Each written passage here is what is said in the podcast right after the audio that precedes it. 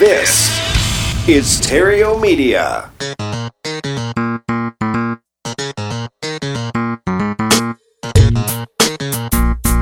Success in real estate has nothing to do with shiny objects. It has everything to do with mastering the basics. The three pillars of real estate investing attract, convert, exit. Matt Theriault has been helping real estate investors do just that for more than a decade now. If you want to make money in real estate, keep listening. If you want it faster, visit reiace.com. Here's Matt. So, when it comes to escaping the rat race, um, it's come, become kind of cliche, but what does that actually mean? Well, it just means where you get your finances to a point where your income your residual income, your passive income, your cash flow, whatever you want to call it, the type of money that comes into you on a monthly basis without you really having to put a whole lot of effort forth to earn it.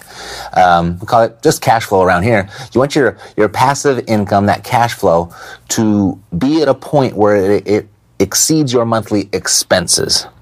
So to escape the rat race, there, there's two ways to do this. You can, or maybe even three, essentially, I guess. Uh, one, you can increase your passive income. That's one way. Two, you can decrease your expenses. And uh, three, you can do both at the same time.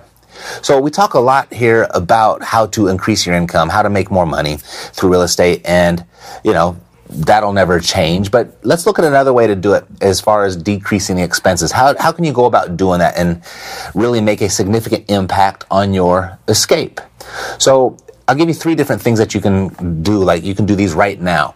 One thing is to go ahead and audit your bank statements. You know, in uh, in the world of that we, which we live right now with everything online, so many other uh, subscription services we belong to.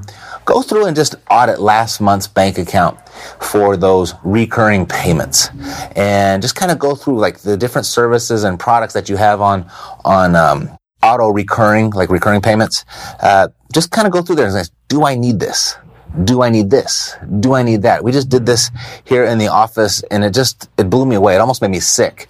We found probably pretty close to $1,300 a month in recurring payments for different website hosting and, and payment processing and, and membership website stuff that we don't really use anymore. And it was stuff that was just kind of like we'd been paying for it for so long we didn't even notice.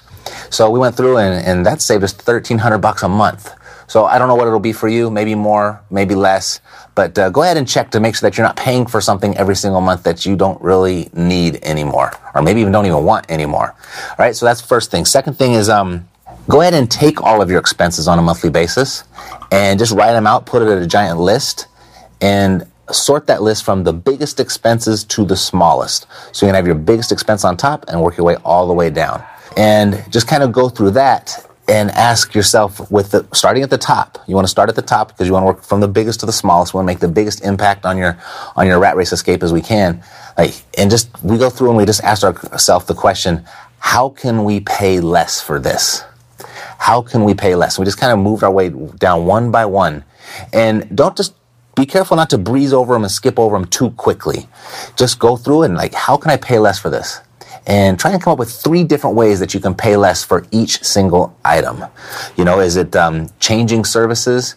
Is it just calling and asking for a discount or negotiating? Or maybe it's limiting some of the services that you're paying for to reduce the cost that way. All right, so that's the second thing that we did. not we had some significant, it made a significant impact to our bottom line doing that as well. And then the, the third thing would be when you're talking about your expenses and working from the biggest to the smallest, you know, most people don't realize their biggest expense in life, they don't even consider this an expense, not in this context, is the, their taxes, what they pay in, in their taxes each year. And so that's, most people don't realize that 55% of your entire lifetime's income is going to go to some form of taxation. That's state tax and federal tax and property tax and, and sales tax and just tax, tax, tax. So, but the one that we can really impact is our income tax, what we pay to the state, what we pay to federal each year.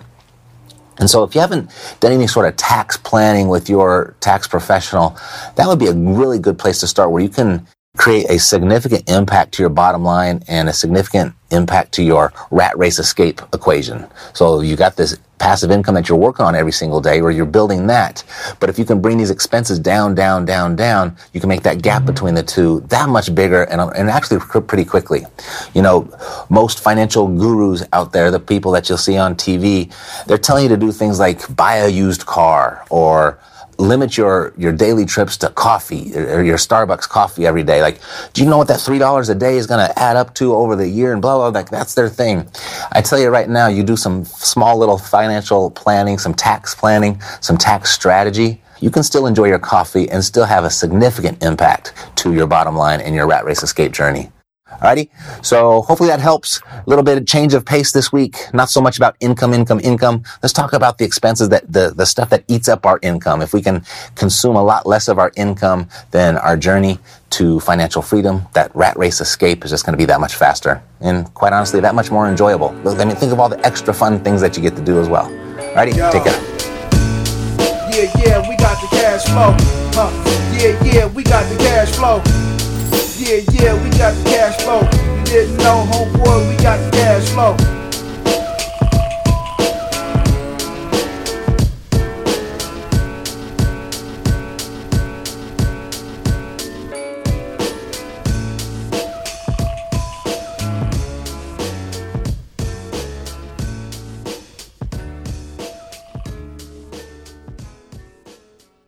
This podcast is a part of the C Suite Radio Network.